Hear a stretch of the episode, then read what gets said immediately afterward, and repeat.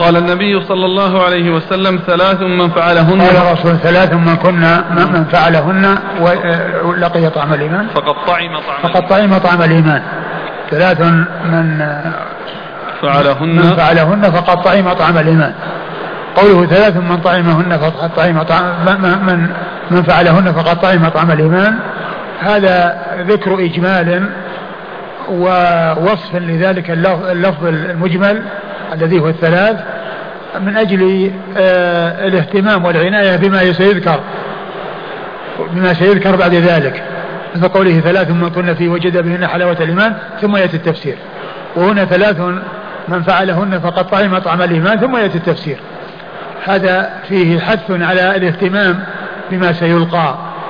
وأيضا فيه ذكر العدد يجعل الإنسان يبحث عن العدد وأن يضبط العدد وأنه لو حصل عليه شيء من النقص فإنه يذكر أنه حصل نقص لأنه لابد أن يطابق العدد المعدود.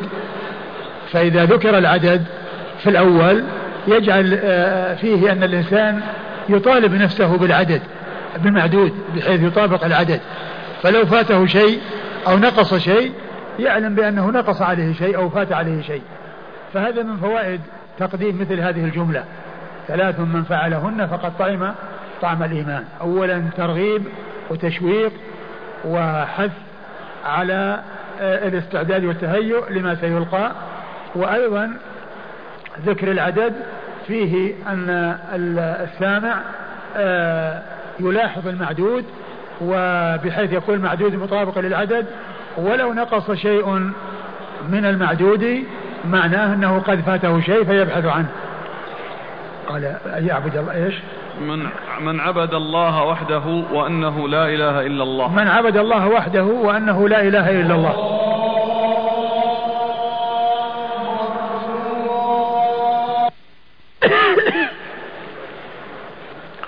من عبد الله وحده انه لا إله إلا الله. هذه هي الجملة الأولى أو الواحدة أو الأولى من الثلاث التي ذكر العدد أولا.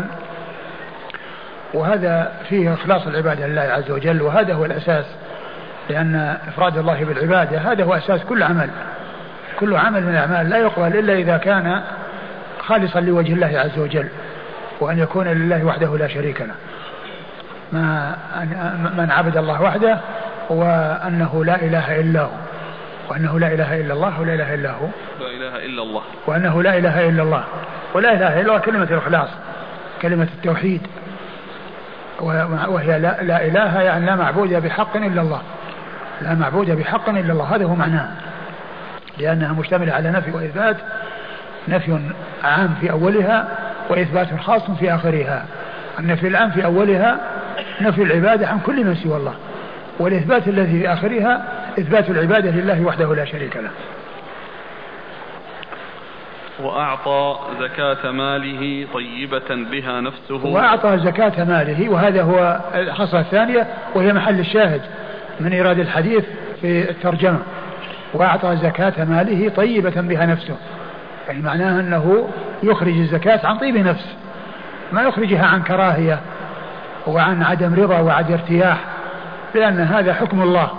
وهذا حق أوجبه الله عز وجل في أموال الأغنياء للفقراء هو شكر لله عز وجل على هذه النعمة وهو من أسباب نماء المال وأسباب كثرته.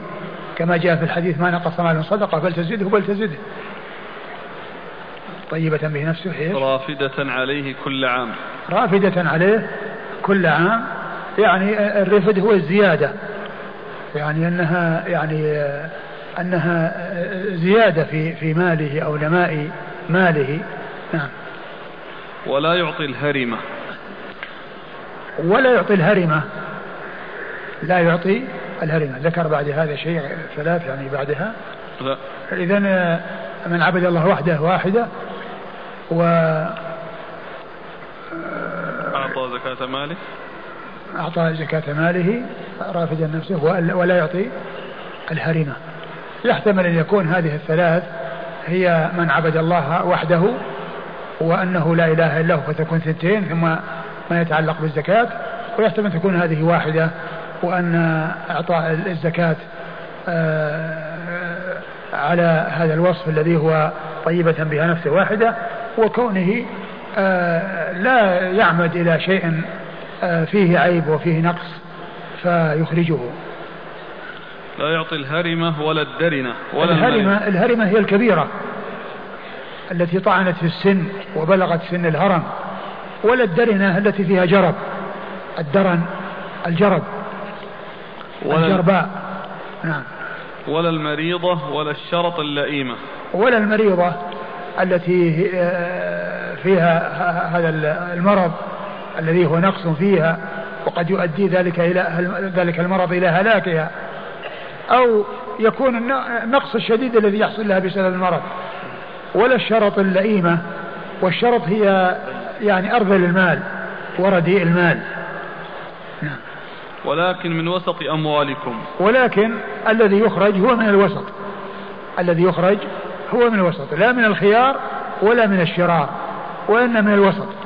وهذا آه، سبق أن تقدم في كلام الزهري أن المال يكون ثلاثا يكون أثلاثا ثلث خيار وثلث شرار وثلث وسط والزكاة من الوسط.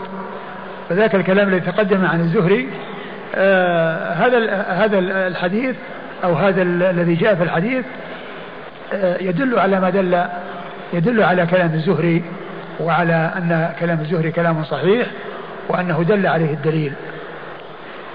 فإن الله لم يسألكم خيره ولم يأمركم بشره. لم يسألكم خيره الذي هو خيار المال ولم يسألكم شره الذي هو شرار المال وإنما طلب منكم الوسط وإنما طلب منكم الوسط. قال أبو داود وقرأت في كتاب عبد الله بن سالم بحمص عند آل عمرو بن الحارث الحمصي. قرأت في كتاب عبد الله بن سالم آه، من حمص بحمص. بحمص. عبد الله بن سالم هو حمصي آه، ثقة. أخرجه البخاري وأبو داود والنسائي. ثقة أخرجه البخاري وأبو داود والنسائي. عن الزبيدي. عن الزبيدي هو محمد بن وليد الزبيدي الحمصي. ثقة أخرجه أصحاب الكتب إلا الترمذي. قال وأخبرني يحيى بن جابر. قال أي الزبيدي وأخبرني يحيى بن جابر. كلمة أخبرني الواو هذه تدل على أن فيه معطوف محذوف معطوف عليه محذوف. أخبره بهذا وبغيره. لأن لو كان الخبر أو الحديث يتعلق بما ذكر لا يأتي بالواو وإنما يقول أخبرني. لكن إذا أتي بالواو دل على أن هناك شيء محذوف معطوف عليه محذوف. يعني أخبره بشيء آخر وبهذا. أخبرني بكذا وبكذا وأخبرني بكذا. فكلمة الواو هذه إذا جاءت في الإسناد تدل على العطف وأن هناك شيء آه، محذوف لم يذكر وأشير إليه بالواو الدالة على العطف. وأخبرني يحيى بن جابر. يحيى بن جابر وهو ثقة أخرجه البخاري في الأدب المفرد ومسلم وأصحاب السنن. ثقة أخرجه البخاري في الأدب المفرد ومسلم وأصحاب السنن. عن جبير بن نفير. جبير بن نفير ثقة نعم أخرج له. البخاري في المفرد ومسلم وأصحاب السنن البخاري في المفرد ومسلم وأصحاب السنن عن عبد الله بن معاوية الغاضري. عن عبد الله بن معاوية الغاضري وهو صحابي أخرج له. أبو داود. أبو داود. وقيل إن إن يحيى ابن ابن ابن زكريا ابن جابر. يحيى بن جابر إنه لم يسمع من من جبير بن نفير. من جبير بن نفير وإنما سمع من ابنه عبد الرحمن. انما سمع من ابنه عبد الرحمن. يعني فيكون يعني كما جاء في بعض الروايات وبعض الأسانيد أن فيه ذكر عبد الرحمن الذي هو ابنه. وعبد الرحمن آه ثقة أخرج له أظن أخرج له مثل الذي أخرج أبيه الرحمن بن جبير بن نفير. الرحمن بن جبير بن نفير.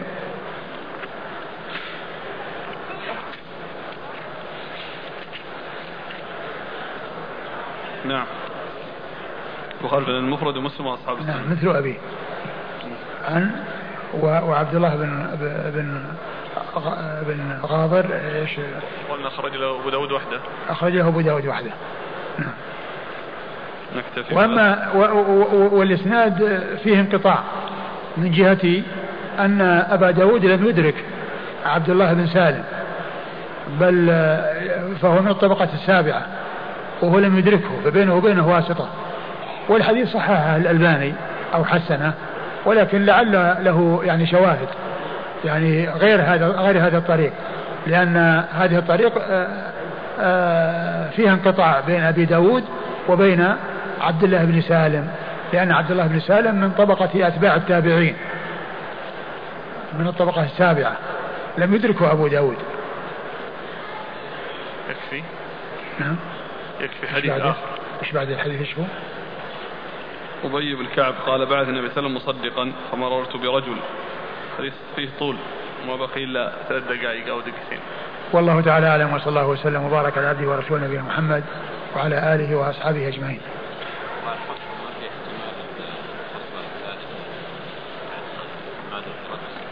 وش محتمل. محتمل إنها ما ذكرت ومحتمل أن تكون يعني الموجودة التي تفرق محتمل الثالثة لم تذكر. نعم ثلاث لكن هذيك يعني فرقوا أقول ذكروا التفريق يعني فيما يتعلق آه، والنصف لكل مسلم ذاك الذي فيه آه، آه، أن تعبدوا وحده لا شريك له وأن تولوا وأن تناصحوا من الله أمركم وأن إيش؟ كذا. لا يغلو عليهم لا هذه مذكورة لكن حديث آخر غير هذه ولا هذه مذكورة الثلاث وإنما ذكرت في الحديث الآخر الذي وان أن تعبدوه. نعم يقول نعم ثلاثا ويكره ثلاثا أن تعبدوه ولا تشركوا به شيئا وأن تناصحوا من ولاه الله أمركم.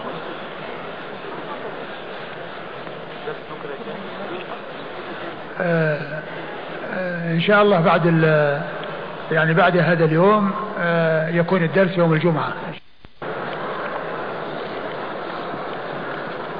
بسم الله الرحمن الرحيم. الحمد لله رب العالمين.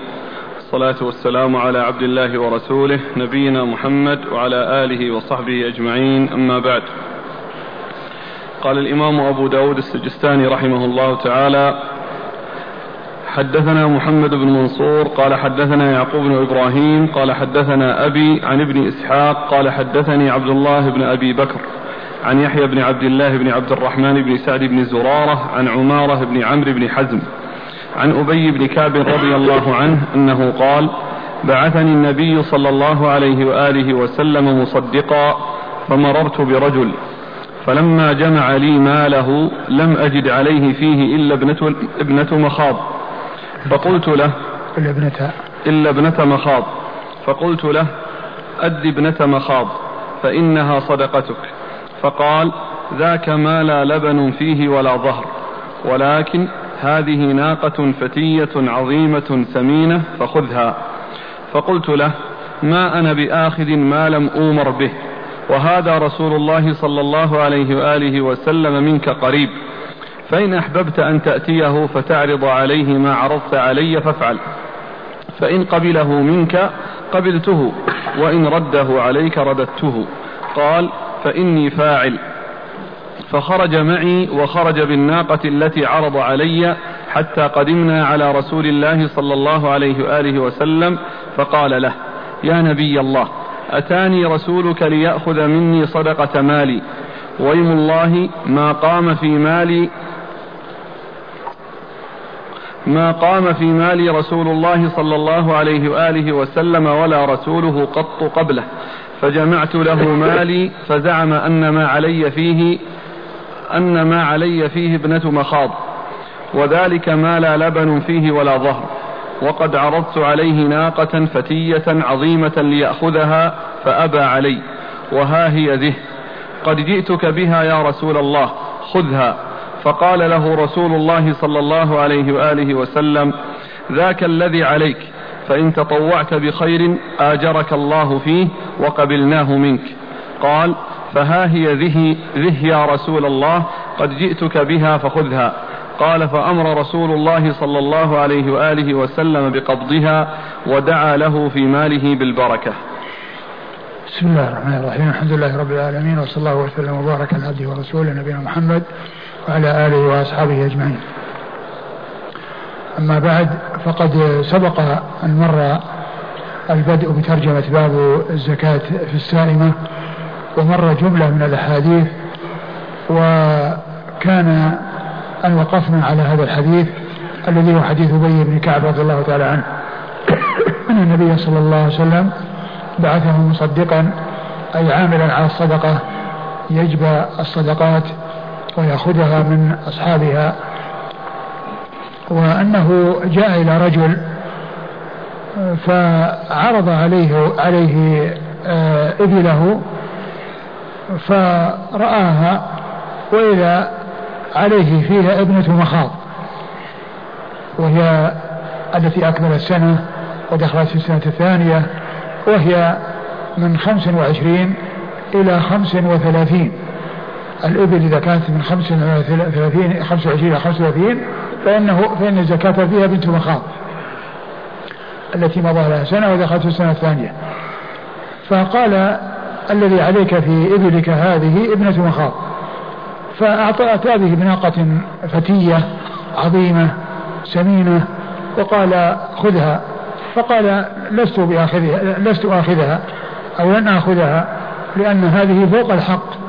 ولكن هذا رسول الله صلى الله عليه وسلم منك قريب فإن أذن أخذتها. فقال ذلك الرجل إني فاعل يعني ما أرشدتني إليه.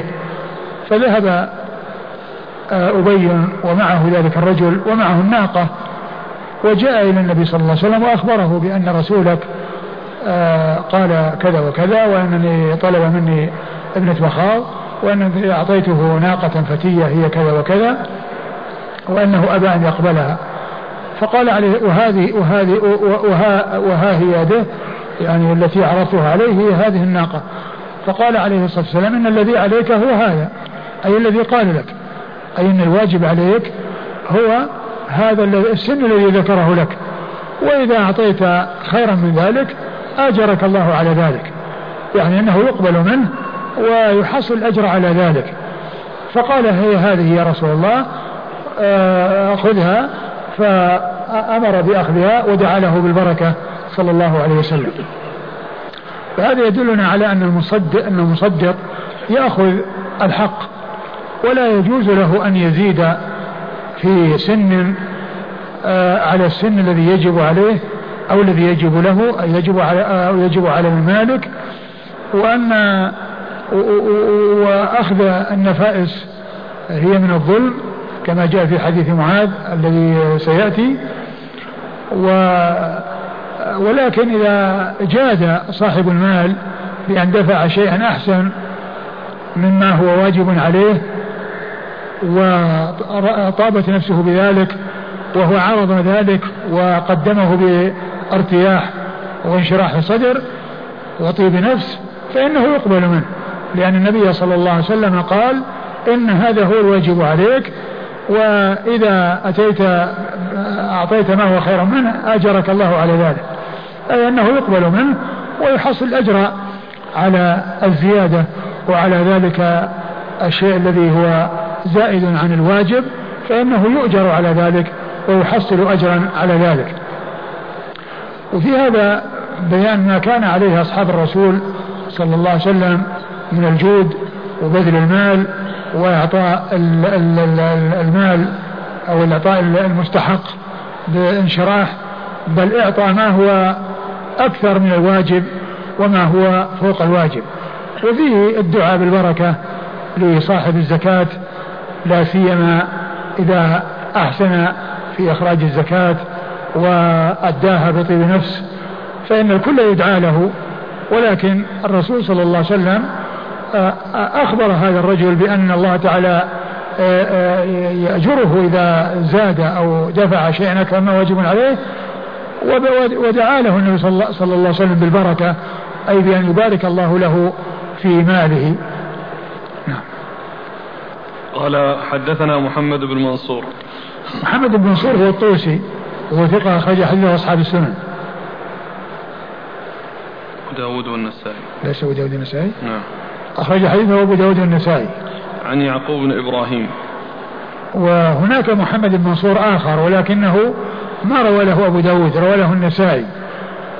وهو منصور محمد بن منصور الجواس المكي. فهذاك آه، انفرد بالإخراج له النسائي. وأما الطوسي فقد روى له أبو داود والنسائي. فحيثما جاء محمد المنصور في سنن أبي داود يعني في شيوخ أبي داود فالمراد به الطوسي لأن الجواس ليس من رجال أبي داود وإنما هو من رجال النسائي والطوسي أيضا من رجال النسائي. نعم. عن يعقوب بن إبراهيم. عن يعقوب بن إبراهيم بن سعد بن إبراهيم وهو ثقة أخرجه أصحاب كتب الستة. عن أبيه وهو ثقة أخرجه أصحاب كتب الستة. عن ابن إسحاق. عن ابن إسحاق وهو صدوق أخرجه البخاري تعليقا ومسلم وأصحاب السنن. عن عبد الله بن أبي بكر عن عبد الله بن أبي بكر بن محمد بن عمرو بن حزم وهو ثقة أخرج له أصحاب الكتب نعم أخرجه أصحاب الكتب الستة. عن يحيى بن عبد الله بن عبد الرحمن بن سعد بن زرارة. عن يحيى بن عبد الله بن عبد الرحمن بن سعد بن زرارة وهو ثقة أخرج له مسلم وأبو داود. وهو ثقة أخرجه مسلم وأبو داود. عن عمارة بن عمرو بن حزم. عن عمارة بن عمرو بن حزم وهو ثقة أخرج له أبو داود بن ماجه. أخرجه أبو داود بن ماجه. عن أبي بن كعب. عن أبي بن كعب رضي الله عنه صاحب رسول الله صلى الله عليه وسلم وحديثه أخرجه أصحاب الكتب الستة.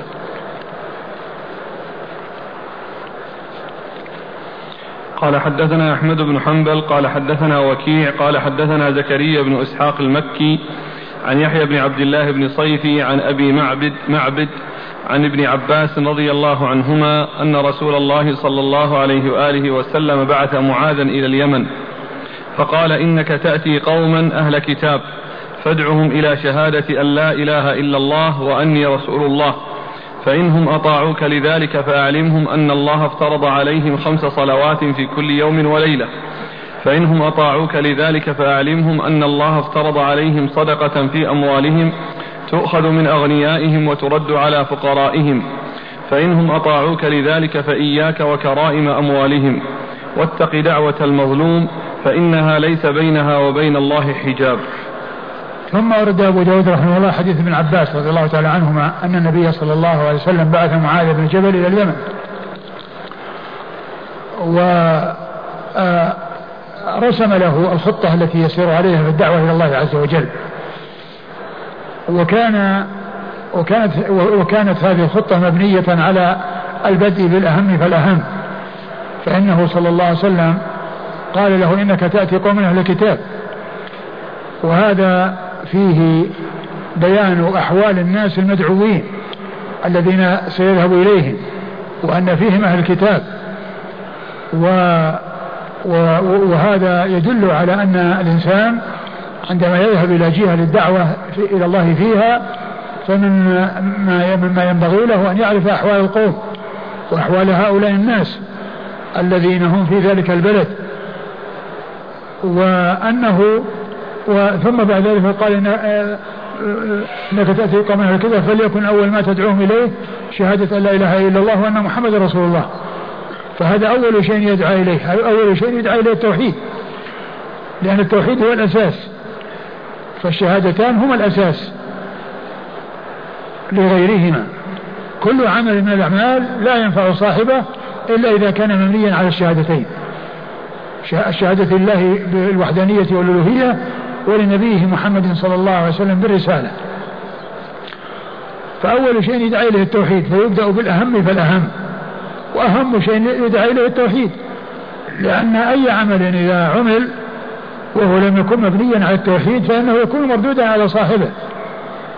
لأن العمل إذا لم يكن خالصا لله يرد على صاحبه لفقد الإخلاص. وإن وهذا هو مقتضى آه، الشهادة شهادة لا إله إلا الله. وإذا وقع العمل غير مطابق لسنة الرسول صلى الله عليه وسلم فقد شرط المتابعة. وهو مقتضى شهادة أن محمد رسول الله صلى الله عليه وسلم. فإذا الشهادتان هما الأس أس الأسس وهما الركن الركين وهما أساس في نفسهما وأساس لغيرهما. كل عمل لم يكن مبنيا عليهما فإنه لا عبرة له ولا لا عبرة به ولا قيمة له. ثم قال فإنهم أجابوك لذلك أي شهدوا أن لا إله إلا الله وأن محمد رسول الله. تنتقل معهم إلى الخطوة التي تليها وهي الصلاة. فأعلمهم أن الله افترض عليهم خمس صلوات في كل يوم وليلة. وهذا يدلنا على أن أعظم ما يدعى إليه بعد التوحيد الصلاة وأن أعظم أركان الإسلام بعد الشهادتين الصلاة. لأن لأن الصلاة صلة وثيقة بين العبد وبين ربه. صلة وثيقة بين العبد وبين ربه وهي تتكرر في اليوم والليلة خمس مرات.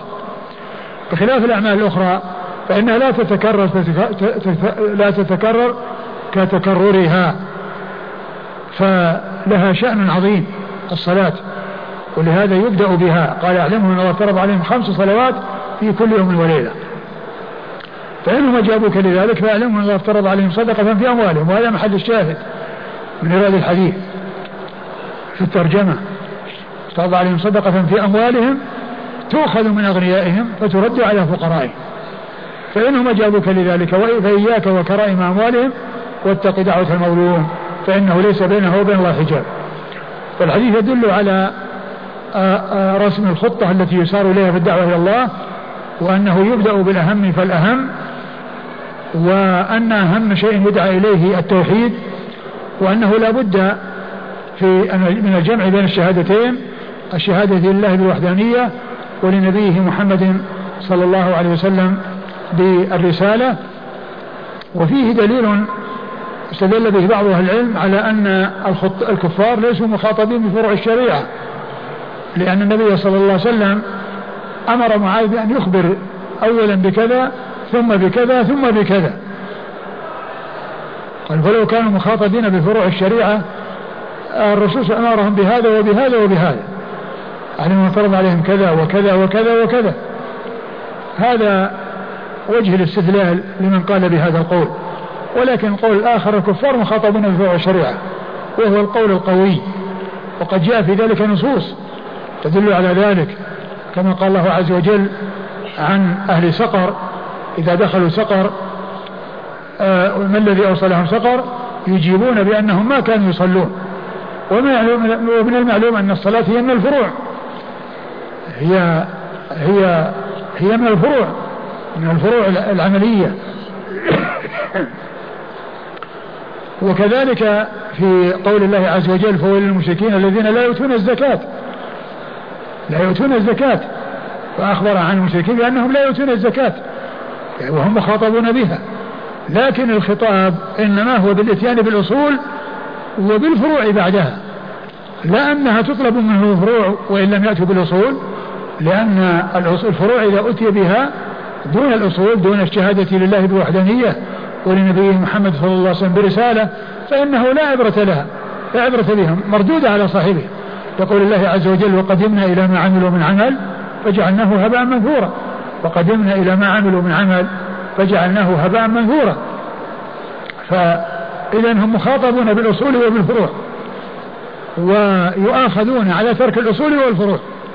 يؤاخذون على ترك الفروع وترك ترك الأصول وترك الفروع. فالقول بأنهم مخاطبون بفروع الشريعة كما أنهم مخاطبون بأصولها هو القول القوي والذي تدل عليه الأدلة وفائدته أنهم يؤاخذون على هذا وعلى هذا. وأن ومعلوم أن الكفار يتفاوتون يتفاوتون فالكفار بعضهم أخبث من بعض وأشد من بعض وبعضهم أشد عذابا من بعض. ولهذا الكفر دركات كما أن الإيمان درجات. والكفار في الجنة في النار على دركات وأهل الجنة في الجنة على درجات. هؤلاء بعضهم فوق بعض وهؤلاء بعضهم أسفل من بعض. فأولئك في دركات وأولئك في درجات وهم متفاوتون. وإن كانوا كلهم في عذاب دائم مستمر إلا أنهم متفاوتون في ذلك العذاب ومعلوم أن الذي يكفر ويصد عن سبيل الله ويكون شديد النكاية بالمسلمين أعظم من الكافر الذي هو كافر فقط دون أن يكون شديد النكاية وشديد الإيذاء للمسلمين فإن الكفر آه، متفاوت كما أن الإيمان متفاوت وأهل والكفار في دارهم أي النار متفاوتون كما أن المسلمين وأهل الجنة في دارهم الجنة آه، متفاوتون. فالحديث لا يدل على أنه آه أن الكفار غير مخاطبين وإنما هذا فيه دليل على الترقي والتدرج من الأهم إلى الأهم وأنهم يعني يذكر لهم الأساس إذا أتوا به فإنهم ينتقلوا معهم. ولكن لا يعني ذلك أنهم غير مخاطبين بفروع الشريعة بل هم مخاطبون للأدلة التي دلت على ذلك ومنها الآيتان اللتان أشرت إليهما. ثم قوله فأعلمهم فإنهم أجابوك لذلك إلى الصلاة أعلمهم أنه افترض عليهم صدقة في أموالهم تؤخذ من أغنيائهم وترد على فقرائهم.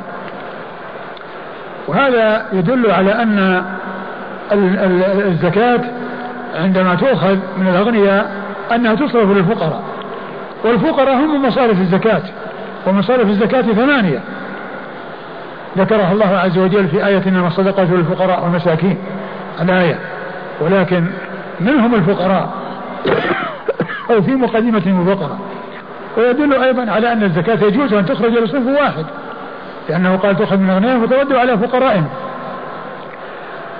ويدل على الفرق بين الفقير الغني والفقير وأن الغني هو الذي عنده مال يزكى والفقير هو الذي ليس عنده شيء يزكى. بل إما أنه ليس عنده شيء عنده أصلا وإما أنه عنده شيء لا يكفيه. فيعطى من الزكاة ما يكفيه لمدة سنة ما يكفيه لمدة سنة. وذلك أن الزكاة تؤخذ كل سنة فيعطى عند حلول الزكاة ما يكفيه لسنة وإذا مضت السنة يعطى للسنة القادمة من الزكاة التي تؤخذ في السنة القادمة وهكذا.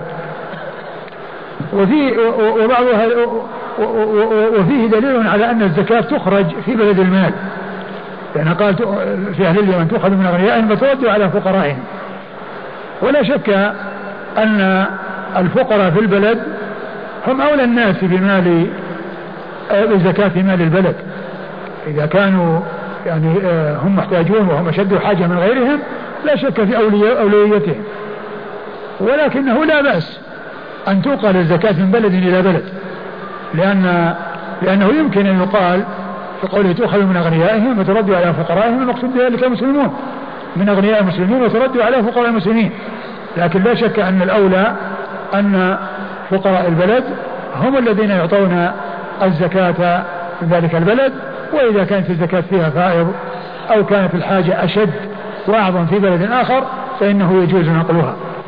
ثم إن النبي عليه الصلاة والسلام قال فإنهم أجابوك لذلك أي دفعوا الزكاة فإياك وكرائم أموالهم. يعني احذر أن تأخذ كرائم الأموال وهي النفيسة التي تعظم في عيون أهلها. والتي آه، آه، يصعب عليهم آه، أخذها. وكما مر الزكاة تكون من الأوساط لا تكون من الخيار ولا من الأشرار ولكن ولكنها تكون في الوسط.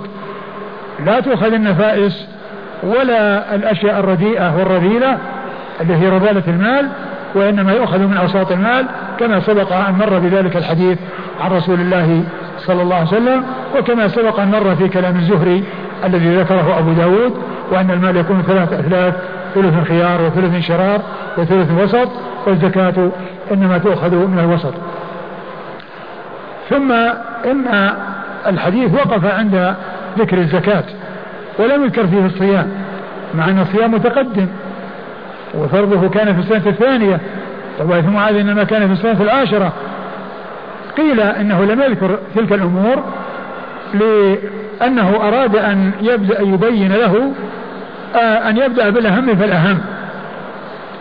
وأيضا أن من آه، آه، أقدم على أن يأتي يؤدي الصلاة ثم كذلك يؤدي الزكاة فإنه من السهل عليه أن يؤدي ما وراء ذلك. والرسول صلى الله عليه وسلم ما قصد أن يستوعب الأمور التي يدعى إليها وإنما أرشده إلى ما يبدأ به وأنه يبدأ بالأهم فالأهم. فكونه لم يذكر بقية أركان الإسلام التي هي الصلاة الصيام والتي هي الحج يعني آه، إنما ذلك لأن آه، مقصوده البدء أو الإشارة البدء بالأهم بالأهم وأيضا آه أن من استجاب لهذه الأشياء التي ذكرت فإن الأشياء التي لم تذكر سيستجاب لها من باب أولى. نعم.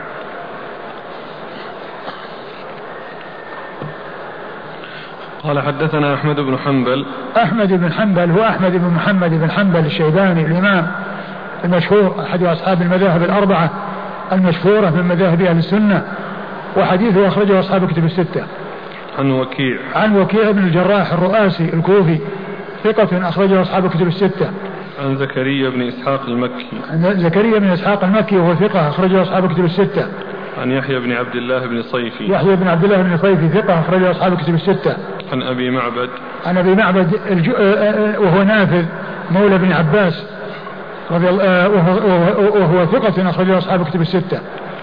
عن ابن عباس عبد الله بن عباس بن عبد المطلب ابن عم النبي صلى الله عليه وسلم واحد العباد له الأربعة من الصحابة وهم عبد الله بن عباس وعبد الله بن عمر وعبد الله بن عمرو وعبد الله بن الزبير وهو أحد السبعة المعروفين بكثرة الحديث عن النبي صلى الله عليه وسلم وهم أبو هريرة وابن عمر وابن عباس وأبو سعيد وأنس وجابر وأم المؤمنين عائشة ستة رجال وامرأة واحدة رضي الله تعالى عنهم وعن الصحابة أجمعين. وهذا الحديث رجاله كلهم ممن خرجهم أصحاب الكتب الستة. هذا الإسناد رجال هذا الإسناد كلهم من خرج أصحاب الكتب الستة الإمام أحمد والوكيع وزكريا بن إسحاق ويحيى بن عبد الله بن صيفي ونافذ مولى بن عباس وابن عباس. قال حدثنا قتيبة بن سعيد قال حدثنا الليث عن يزيد بن أبي حبيب عن سعد بن سنان عن أنس بن مالك رضي الله عنه أن رسول الله صلى الله عليه وآله وسلم قال المعتدي في الصدقة كمانعها. ثم أورد أبو داود رحمه الله حديث أنس بن مالك رضي الله عنه في المعتدي في الصدقة وأنه كمانعها وهو آه وجوده في هذه الترجمة له وجه لأن له علاقة بالحديث الذي قبله ومتعلق بالحديث الذي قبله لأن الحديث الذي قبله فيه النهي عن أخذ كرائم الأموال والتحذير من ذلك والاعتداء وأخذ كرائم الأموال هو من الاعتداء. وأيضا له تعلق بالباب الذي وراءه لأن الباب الذي بعده فيه ثلاثة أحاديث أو عدة أحاديث كلها تتعلق بالاعتداء في الصدقة. فيحتمل أن يكون يعني في الباب الذي بعده وأن الباب يعني قبل هذا الحديث وأن يكون مع حديث الاعتداء. وله وجه يعني هذا الباب الذي هو فيه له وجه من جهة أن حديث آآ آه، آآ آه، ابن عباس آه، ختم بالنهي عن أخذ كرائم الأموال وهو من الاعتداء في الصدقة. وحديث أنس قال عليه الصلاة والسلام المعتدي في الصدقة كمانعها والمعتدي في الصدقة الاعتداء في الصدقة فسر بتفسيرين أحدهما أن يكون يضعها في غير مستحقها فهو كمانعه يعني يخرج الزكاة ويعطيها لغير مستحقها يعني كأنه ما أخرجها لأن لأن إخراجها إنما يكون في سبيلها وفي المواضع التي أمر بأن توضع فيها فإذا وضعها في غير موضعها فكأنها فكأنه لم يخرجها بل هو آثم وكأنه ما أخرج الصدقة لأنه وضعها في غير موضعها فالمعتدي في الصدقة كمانعها. فسر بأن المقصود به أنه المالك وأنه يضعها في غير مستحقها بمعنى أنه يعطيها من لا يستحقها. يعطيها من ليس أهلا لها كأنه ما أداها لأن الزكاة تعطى للفقراء وإذا يعطيها الفقراء وأعطاها لمن ليس بفقير فإنه معتدي فإنه يكون معتديا. وفسر بأن الاعتداء يكون من العامل وذلك بأن يأخذ غير ال غير ال ال الحق بأن يأخذ أزود منه أزيد منه. يأخذ من كرائم الأموال فيكون ذلك فيكون بذلك كمانعها في الإثم. الذي ما أخرجها الذي ما أخرج الزكاة مانع لها يأثم. والذي أخرج والذي يأخذها على غير وجهها فإنه يكون مشابها لمانعها فإنه يأثم. وقيل إنه يحتمل أن يكون أن المصدق الذي هو العامل إذا أخذ كرائم الأموال فإن ذلك يؤدي إلى كتم المال ويؤدي إلى كون صاحب المال في المستقبل يتهرب من من دفع الزكاة بسبب الظلم وبسبب الاعتداء. وكل ذلك لا شك أنه يعني لا يجوز لا كون المالك يعطيها لمن لا يستحقها ولا كون العامل يظلم ويكون مماثلا للمانع بالإثم ولا كونه يتسبب في أنه يأخذ الكرائم فيكون ذلك سببا في آه، آه، التهرب من الزكاة وعدم دفعها وأن يكون ذلك وسيلة إلى منعها وعدم دفعها والتهرب من أداء الواجب. نعم. قال حدثنا قتيبة بن سعيد قتيبة بن سعيد بن جميل بن طريف البغلاني ثقة أخرج له أصحاب كتب الستة عن الليث عن الليث بن سعد المصري ثقة فقيه أخرجه أصحاب كتب الستة. عن يزيد بن أبي حبيب. يزيد بن أبي حبيب المصري ثقة أخرجه أصحاب كتب الستة. عن سعد بن سنان. عن سعد بن سنان ويقال سنان بن سعد وهو صدوق له أفراد. صدوق له أفراد أخرج له البخاري في الأدب المفرد وأبو داود الترمذي وابن ماجه. البخاري في الأدب المفرد و أبو داود وأبو داود الترمذي وابن ماجه. عن أنس. عن عن أنس بن مالك رضي الله عنه صاحب رسول الله صلى الله عليه وسلم وخادمه وأحد السبعة المعروفين بكثرة الحديث عن النبي صلى الله عليه وسلم المعتدي المتعدي يعني هي المعتدي ولكن هذا الذي بين قوسين يمكن أنه يعني جاء في بعض الألفاظ وكذا قال رحمه الله تعالى باب رضا المصدق. قال حدثنا مهدي بن حفص ومحمد بن عبيد المعنى قال حدثنا حماد عن أيوب عن رجل يقال له ديسم وقال ابن عبيد من بني سدوس عن بشير بن الخصاصية رضي الله عنه. قال ابن عبيد في حديثه وما كان اسمه بشيرا ولكن رسول الله صلى الله عليه وآله وسلم سماه بشيرا. قال قلنا إن أهل الصدقة يعتدون علينا أفنكتم من أموالنا بقدر ما يعتدون علينا؟ فقال لا.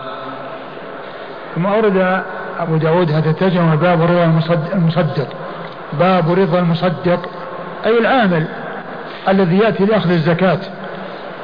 والمقصود أنه يرضى في حدود ما هو سائغ. يعني من في الوسط في حدود الوسط. لا يرضى بمعنى أنه يعطى أكثر مما يستحق وأكثر مما هو واجب في المال. اللهم إلا إذا كان آه صاحب المال هو الذي رضي بهذا هو الذي أراد هذا. كما سبق أن مر في حديث أبي الذي مر قريبا حيث قال النبي صلى الله عليه وسلم أن هذا هو الذي عليك في مالك. وإذا أديت شيئا آه خيرا من ذلك آجرك الله عليه. فرضا المصدق إنما يكون بإعطائه الحق وعدم آه، آه، منازعته والمخاصمة معه وعدم التلكؤ والممانعة في إخراج الزكاة.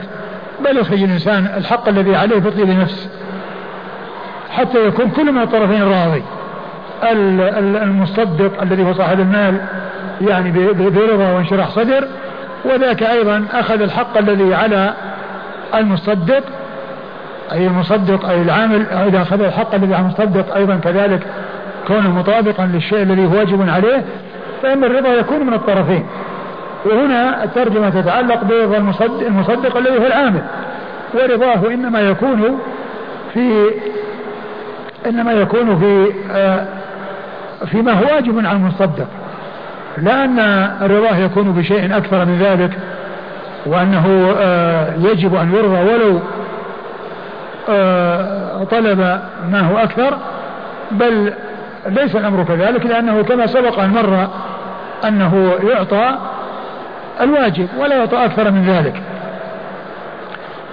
آه، أورد أبو داود حديث ديسم آه، السدوسي بشير بن خصاصية نعم بشير بشير بن خصاصية رضي الله عنه أنه قال للنبي صلى الله عليه وسلم إن أناسا آه، إن أناسا قلنا إن أهل الصدقة يعتدون علينا. إن أهل الصدقة أي المصدقون أي العمال الذين يأتون لجبة الصدقة يعتدون علينا أي بأن يأخذوا أكثر مما هو واجب علينا. أفلا نكتم من أموالنا بقدر بقدر ذلك. بقدر ما يعتدون علينا.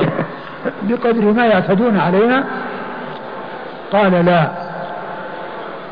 قال لا. يعني ليس للإنسان أن يكتم يعني شيئا من ماله بقدر ذلك الشيء الذي يعتدى عليه وأن يكون آه الإنسان يخفي شيئا من ماله بحيث أنه إذا أخذ منه شيء يعني يكون ذلك الذي أخذ منه آه آه حصل في مقابل ذلك الإخفاء بأن آه، ينقص ذلك بالأخذ لأن المال قل فيكون هو يزيد ونحن نخفي حتى يكون ذلك في مقابل الزيادة. فإذا كان عليه جذعة التي آه، تستحق يستحق تستحق عند واحد وستين وهو آه، أو المصدق يأخذ جذعة فيخفي من يعني من المال يعني شيئا فوق ذلك حتى أنه يكون الذي أخذ هو في مقابل ذلك الذي آه، آه، مطابقا آه، لذلك الذي أخذ منه. فقال الرسول صلى الله عليه وسلم لا لأن كتم المال والترخيص بكتم المال قد يؤدي إلى التذرع بأن أهل أصحاب الأموال يخفون أموالهم ويجدون ذلك سبيلا إلى الكذب. وإلى إخفاء الحقيقة وإلى إخفاء الواقع. بل واجب أنهم لا يخفون شيئا من أموالهم وإذا طلب منهم الشيء الذي هو أكثر مما هو واجب عليهم يمتنعون من دفعه.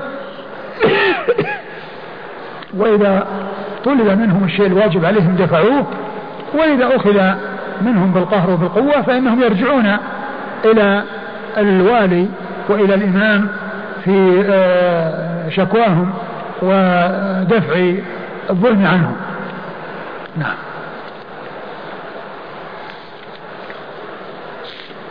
قال حدثنا مهدي بن حفص. حدثنا مهدي بن حفص وهو مقبول. نعم. أخرج حديثه أبو داود. نعم. أخرج حديثه أبو داود. ومحمد بن عبيد. ومحمد بن عبيد محمد آه، آه، بن عبيد هو الطنافسي وهو ثقة أخرج أصحاب الكتب. اللي وجدته أن محمد بن عبيد بن حساب الغبري. محمد بن عبيد بن حساب؟ إيه. أن محمد بن عبيد الطنافسي ما وجدت من شيوخ أبي داود. لا هو, هو الآن هو هو معه. اي أي نعم محمد بن حساب صح. محمد بن عبيد بن حساب لأن الطنافسي من شيوخ شيوخ أبي داود توفي 204 لكن هذا مو يعني هو قرين. هو هو زميل مهدي. نعم. نعم. اذا هو محمد بن عبيد بن حساب. هو محمد بن بن عبيد بن حساب. يروي عن حماد. نعم. نعم. يروي عن حماد وهو حماد بن زيد. والذي يروي عن حماد بن زيد هو محمد بن عبيد بن حساب. في تحفة الإشراء في تهذيب الكمال آآ آه، آآ آه، حماد بن زيد لم يروي عنه أحد يقال له محمد بن عبيد إلا بن حساب. وهو ثقة أخرجه أبو داود النسائي مسلم وأبو داود النسائي مسلم وأبو داود النسائي عن حم... المعنى قال حدثنا حماد عن أيوب. المعنى أي أنهما متفقان من حيث المعنى وإن اختلفا في الألفاظ. حماد وهو حماد بن زيد بن درهم البصري ثقة أخرجه أصحاب كتب الستة. عن أيوب. عن أيوب بن أبي تميم السختياني وهو ثقة أخرجه أصحاب كتب الستة. عن رجل يقال له ديسم عن رجل يقال له ديسم وهو ديسم السدوسي وهو مقبول أخرج له أبو داود. وهو مقبول أخرج له أبو داود. عن بشير بن خصاصية. عن بشير بن خصاصية رضي الله عنه وحديثه أخرجه البخاري في الأدب المفرد وأبو داود والنسائي بن ماجه. البخاري في الأدب المفرد وأبو داود والنسائي بن ماجه. والحديث فيه رجلان مقبولان و... وهو غير صحيح وأيضا يعني ما فيه من آه محاولة الكتمان. يعني هذا يعني غير صحيح. والرسول صلى الله عليه وسلم بين لهم أنهم ليس لهم أن يكتموا. قال ابن عبيد في حديثه وما كان اسمه بشيرا ولكن رسول الله صلى الله عليه وسلم سماه بشيرا. نعم. هذا توضيح من أن أبا عبيد أن أن أن ابن عبيد محمد بن عبيد وهو شيخ مسلم شيخ أبي داود الشيخ الثاني من شيوخ أبي داود في الإسناد أتى بهذه الفائدة وأنه ما كان بشيرا ولكن النبي صلى الله عليه وسلم سماه بشيرا. قال حدثنا الحسن بن علي ويحيى بن موسى قال حدثنا عبد الرزاق عن معمر عن أيوب بإسناده ومعناه إلا أنه قال قلنا يا رسول الله إن أصحاب الصدقة يعتدون. قال أبو داود رفعه عبد الرزاق عن معمر. أعد الإسناد اللي قبله لفظه قال الأول اللي قبل هذا وش قال في آخره؟ في آخر الإسناد؟ الحديث الأول اللي قرأناه؟ إيه إيه. قال حدثنا مهدي بن حفص. لا آخر آخر الإسناد وقال ابن عبيد من بني سدوس عن بشير بن خصاصية قال ابن عبيد في حديثه وما كان اسمه بشيرا ولكن رسول الله صلى الله عليه وآله وسلم سماه بشيرا. قال قلنا إن أهل الصدقة يعتدون علينا أفنكتم من أموالنا بقدر ما يعتدون علينا؟ فقال لا. يعني هنا المخاطب غير معين. هل هو رسول الله صلى الله عليه وسلم أو غيره؟ يعني قلنا إن أصحاب الصدقة يعتدون علينا فقال لا. ليس فيه يعني آه يعني ليس فيه ما في الذي قبله. قال قلنا يا رسول الله. يعني الحديث الثاني فيه أنهم قال قلنا يا رسول الله. أي أن المخاطب هو رسول الله صلى الله عليه وسلم. هناك المخاطب غير مبين وفي الطريقة الثانية المخاطب مبين وهو الرسول صلى الله عليه وسلم. قال بإسناده بإسناده ومعناه إلا أنه قال قلنا يا رسول الله إن أصحاب الصدقة يعتدون. يعني الفرق بينه أن هذا في عين المخاطب وأنه الرسول صلى الله عليه وسلم. والأول لم يعين الرسول لم يعين المخاطب فيحتمل أن يكون رسول وأن يكون غيره. لكن هنا بين أنه هو الرسول صلى الله عليه وسلم.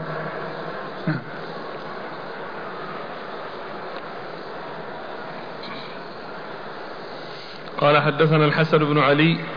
الحسن بن علي الحلواني ثقة أخرجه أصحاب الكتب إلا النسائي. ويحيى بن موسى. يحيى بن موسى هو ثقة أخرجه البخاري وأبو داود والترمذي والنسائي. ثقة أخرجه البخاري وأبو داود والترمذي والنسائي. عن عبد الرزاق. عبد الرزاق بن همام الصنعاني اليماني ثقة أخرجه أصحاب كتب الستة. عن معمر. معمر بن راشد الأزدي البصري ثم اليماني ثقة أخرجه أصحاب كتب الستة. عن أيوب بإسناده عن, عن أيوب وقد مر ذكره. يعني وفيه الرجل المقبول الذي هو ديسم السدوسي. قال أبو داود رفعه عبد الرزاق عن معمر. نعم قال أبو داود رفعه أي قال قلنا يا رسول الله يعني في معمر اللي هو الذي تقدم. وأما الأول فإنه لم يذكر الرسول صلى الله عليه وسلم.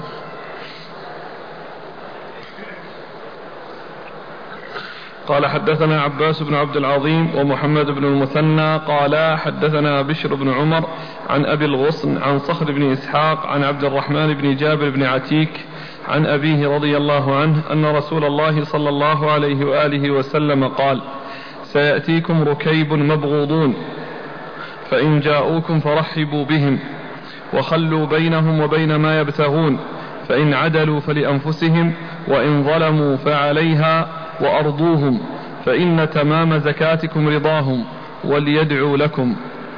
ثم ورد أبو داود حديث من هو الصحابي؟ جابر بن عتيك جابر بن عتيك رضي الله عنه أنه قال سيأتيكم ركيب مبغضون والمقصود بهم العمال عمال الزكاة وذكر البغض لأن بعض الناس يعني عنده حرص على المال فعنده آه، رغبة في الأخذ وليس عنده رغبة في الإعطاء.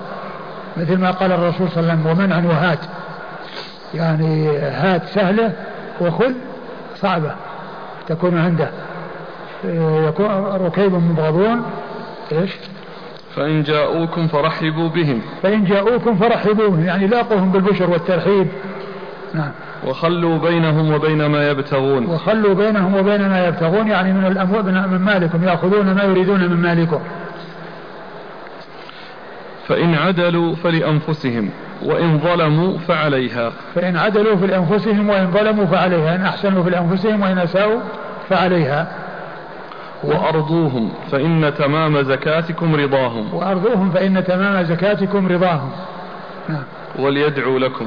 وليدعوا لكم. والحديث ضعيف.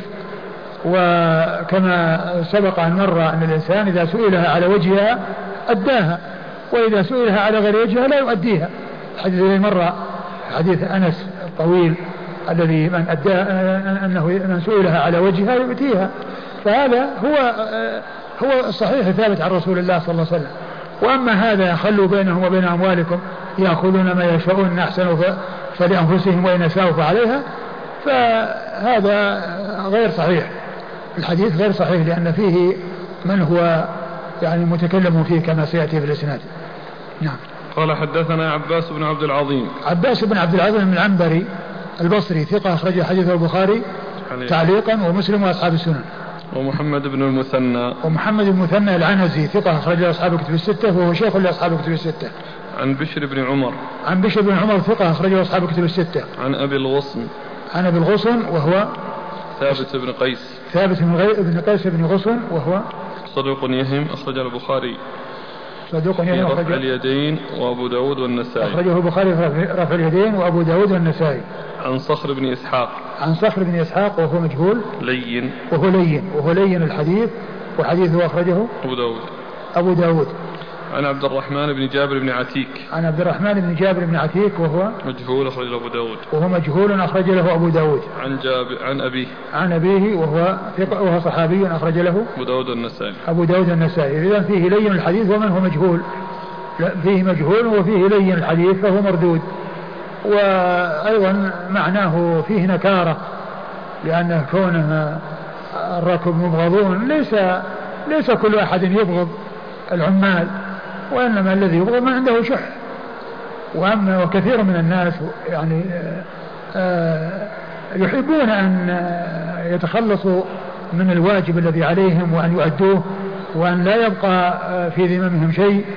وفيهم من يؤتي أكثر من الواجب كما سبق أن مر بنا في بعض الأحاديث. يعني كان المالك يعطي أكثر والعامل هو الذي يقول لا أنا ما أريد هذا. نعم. عرف أبو داود. قال أبو داود أبو الغصن هو ثابت بن قيس بن غصن. نعم. قال حدثنا أبو كامل قال حدثنا عبد الواحد يعني بن زياد قال حا وحدثنا عثمان بن أبي شيبة قال حدثنا عبد الرحيم بن سليمان. وهذا حديث أبي كامل.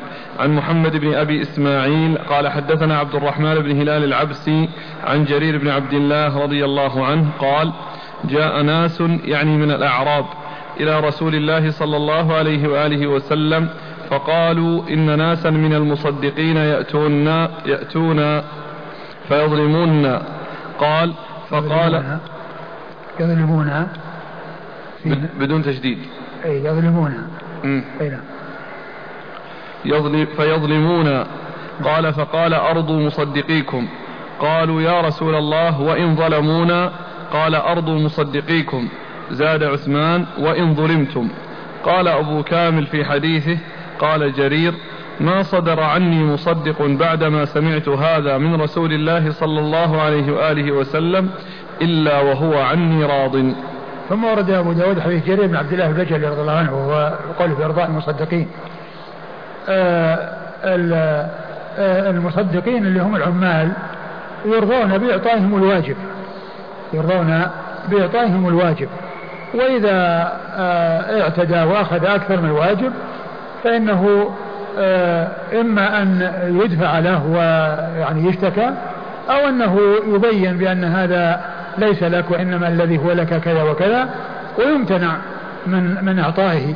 وإذا أعطاه الشيء الذي هو أكثر فإنه يرجع إلى الوالي الذي ولاه ويشتكيه إليه وهو الذي ينصف آه، المظلوم من الظالم. وفيه وفيه آه، أن جرير رضي الله عنه وأرضاه بعدما سمع هذا الحديث قال ما ما أتاني مصدق إلا وذهب من عندي راضيا.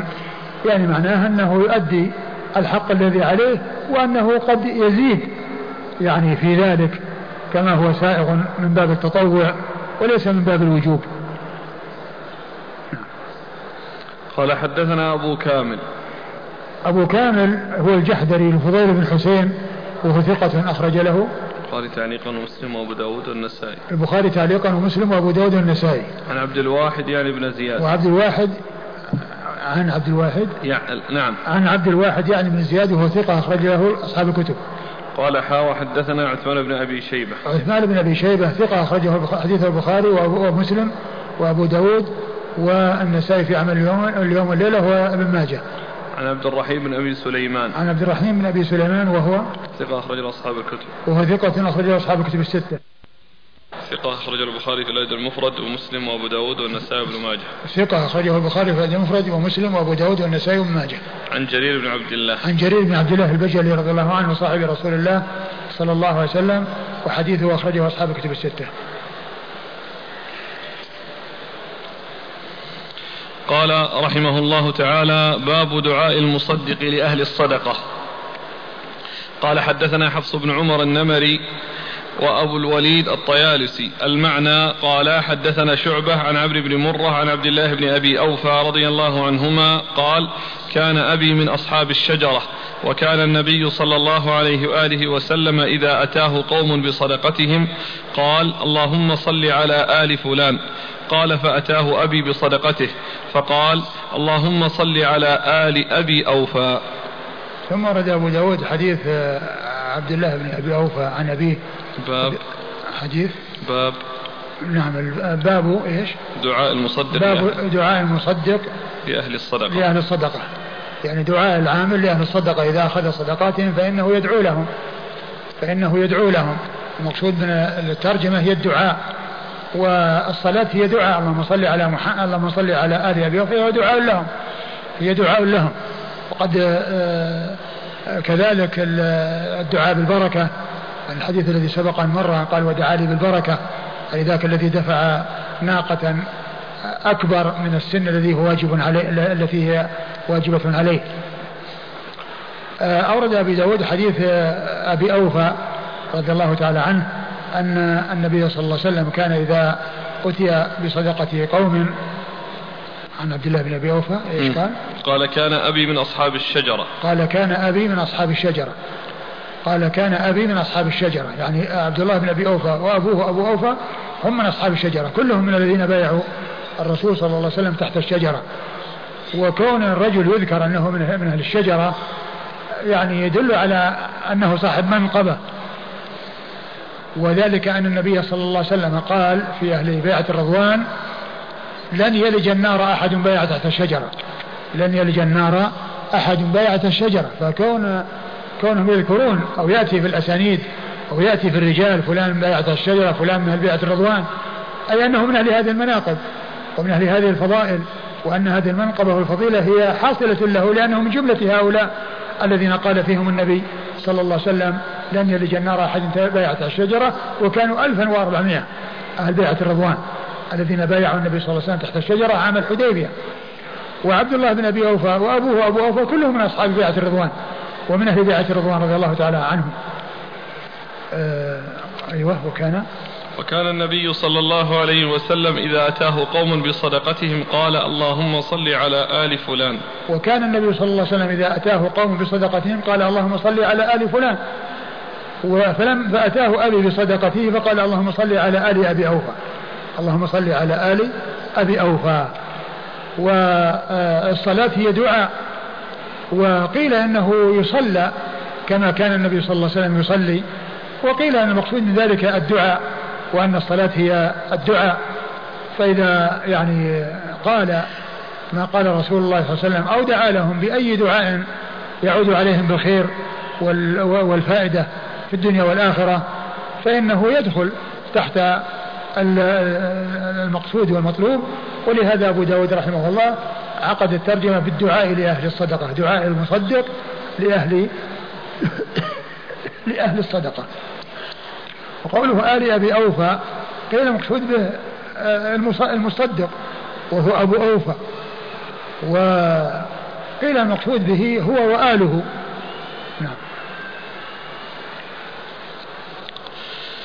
قال حدثنا حفص بن عمر النمري حفص بن عمر النمري ثقة أخرج حديث البخاري وأبو داود والنسائي وأبو الوليد الطيالسي وأبو الوليد الطيالسي الطيالسي هو هشام بن عبد الملك الطيالسي ثقة أخرج له أصحاب كتب الستة عن شعبة عن شعبة بن الحجاج الواسطي وهو ثقة أخرجه أصحاب كتب الستة. عن عمرو بن مرة.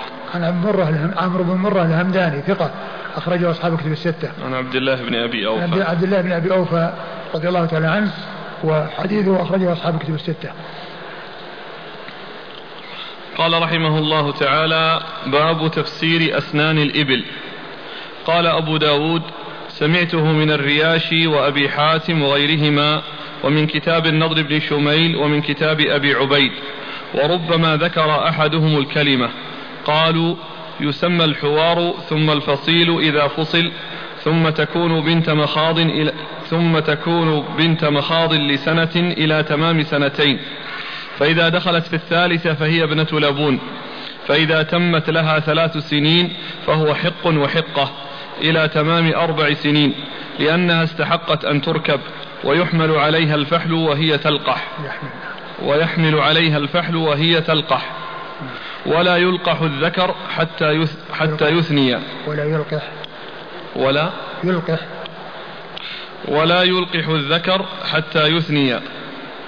ويقال للحقة طروقة الفحل لأن الفحل يطرقها, يطرقها إلى تمام أربع سنين فإذا طعنت في الخامسة فهي جذعة حتى يتم لها خمس سنين فإذا دخلت في السادسة وألقى ثنيته فهو حينئذ ثني حتى يستكمل ستا فإذا طعن في السابعة سمي الذكر رباعيا أو رباعيا والأنثى رباعية.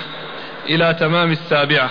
فإذا دخل في الثامنة وألقى السن السديس الذي بعد الرباع الرباعية فهو سديس وسدس. إلى تمام الثامنة. فإذا دخل في التسع وطلع نابه فهو بازل. أي بزل نابه يعني طلع.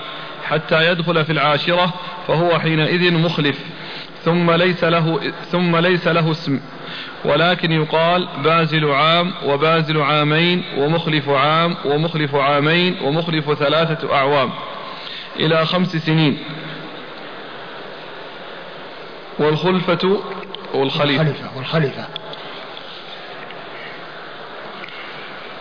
والخليفة. الحامل. قال أبو حاتم والجذوعة ولا بالضم؟ لا بالفتح. والجذوعة وقت من الزمن ليس بسن. وفصول الأسنان عند طلوع, عند طلوع سهيل. قال أبو داود وأنشدنا الرياشي إذا سهيل آخر آخر. إذا سهيل آخر الليل طلع فابن اللبون وال فابن اللبون الحق والحق جذع لم يبق من أسنانها غير الهبع. والهبع الذي يولد في غير حينه. انتهى. نعم.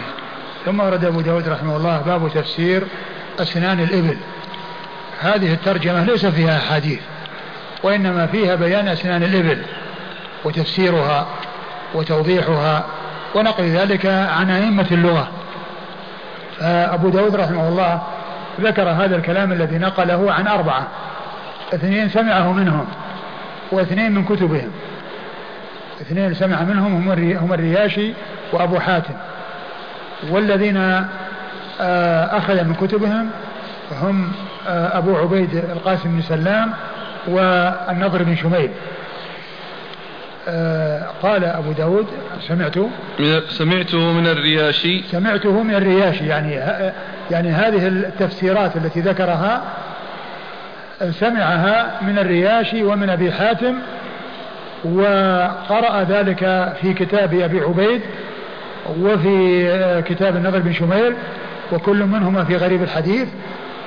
و وقالوا ربما زاد بعضهم الكلمة أي أن هذا الكلام الذي يذكره من التفسير ليس عن كل واحد منهم وأنه عنهم جميعا وأنهم متفقون عليه وإنما فيه شيء يتفقون عليه وشيء قد يكون آه، بعضهم ينفرد بالكلمة ولكنه ما خرج عن كلام كلامهم جميعا أو كلام بعضهم أي أن هذا الكلام منقول عنهم إما جميعا وأنهم متفقون على بعضه وهم متفقون على بعضه أو أنهم ليسوا متفقين على بعضه وإنما نقله عن بعضهم. الحاصل أن هذا الكلام الذي نقله لا يخرج عن كلام هؤلاء إما مجتمعين وإما من كلام بعضهم. والرياشي هو عباس بن الفرج عباس بن الفرج عباس بن الفرج وهو إيش قال فيه؟ ثقة أخرجه أبو داود. ثقة أخرجه أبو داود. وأبو حاتم هو سهل بن عبد محمد بن عثمان السجستاني اللغوي وهو صدوق أخرجه أبو داود النسائي. وهو صدوق أخرجه أبو داود النسائي. يقول وغيرهما. وغيرهما يعني من من الاثنين يعني من غير غير سمعه من غير هذين الاثنين. نعم. ومن كتاب النضر بن شميل. يعني ومن كتابه يعني انه نقله أو رآه رآه في كتاب النضر بن شميل وكذلك كتاب أبي عبيد القاسم بن سلام. ونضر بن شميل ثقة أخرجه أصحاب الكتب الستة. وأما أبو عبيد هو القاسم بن سلام وهو ثقة أخرج له البخاري تعليقا وأبو داود والنسائي. البخاري تعليقا وكذلك في جزء القراءة. البخاري تعليقا وفي جزء, وفي جزء القراءة. وأبو داود. وأبو داود نعم. فقط؟ نعم. ما في غيره؟ وين. هذا هو؟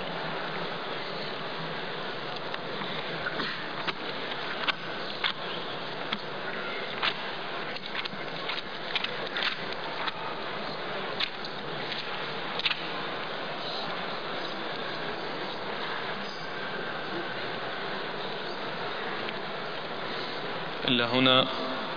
اللي في هذه الطبعة البخاري تعليقا وأبو داود الترمذي. البخاري تعليقا وأبو داود والترمذي إيه.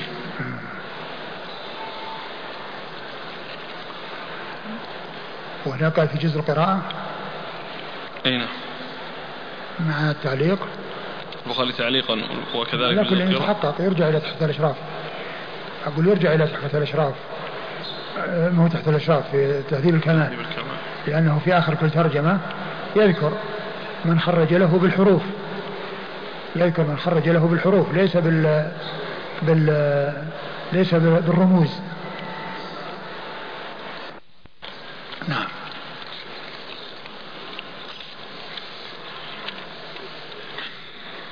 قالوا يسمى الحوار ثم يعني بدأ بدأ الآن بذكر الأسنان. قال آه إذا خرج من بطن أمه فإنه يقال له حوار. حوار ثم يقال له فصيل وهذا كله دون السنة قبل أن يدخل بالسنة الثانية لأن الحوار والفصيل يكونان في السنة الأولى والحوار هو الأول من حين يعني يخرج من بطن أمه وفي المراحل الأولى من خروجه يقال له حوار ثم يقال له فصيل ثم يقال له آه ابن مخاض. ابنة مخاض الأنثى إذا أكملت السنة الأولى ودخلت في السنة الثانية يقال لها بنت مخاض.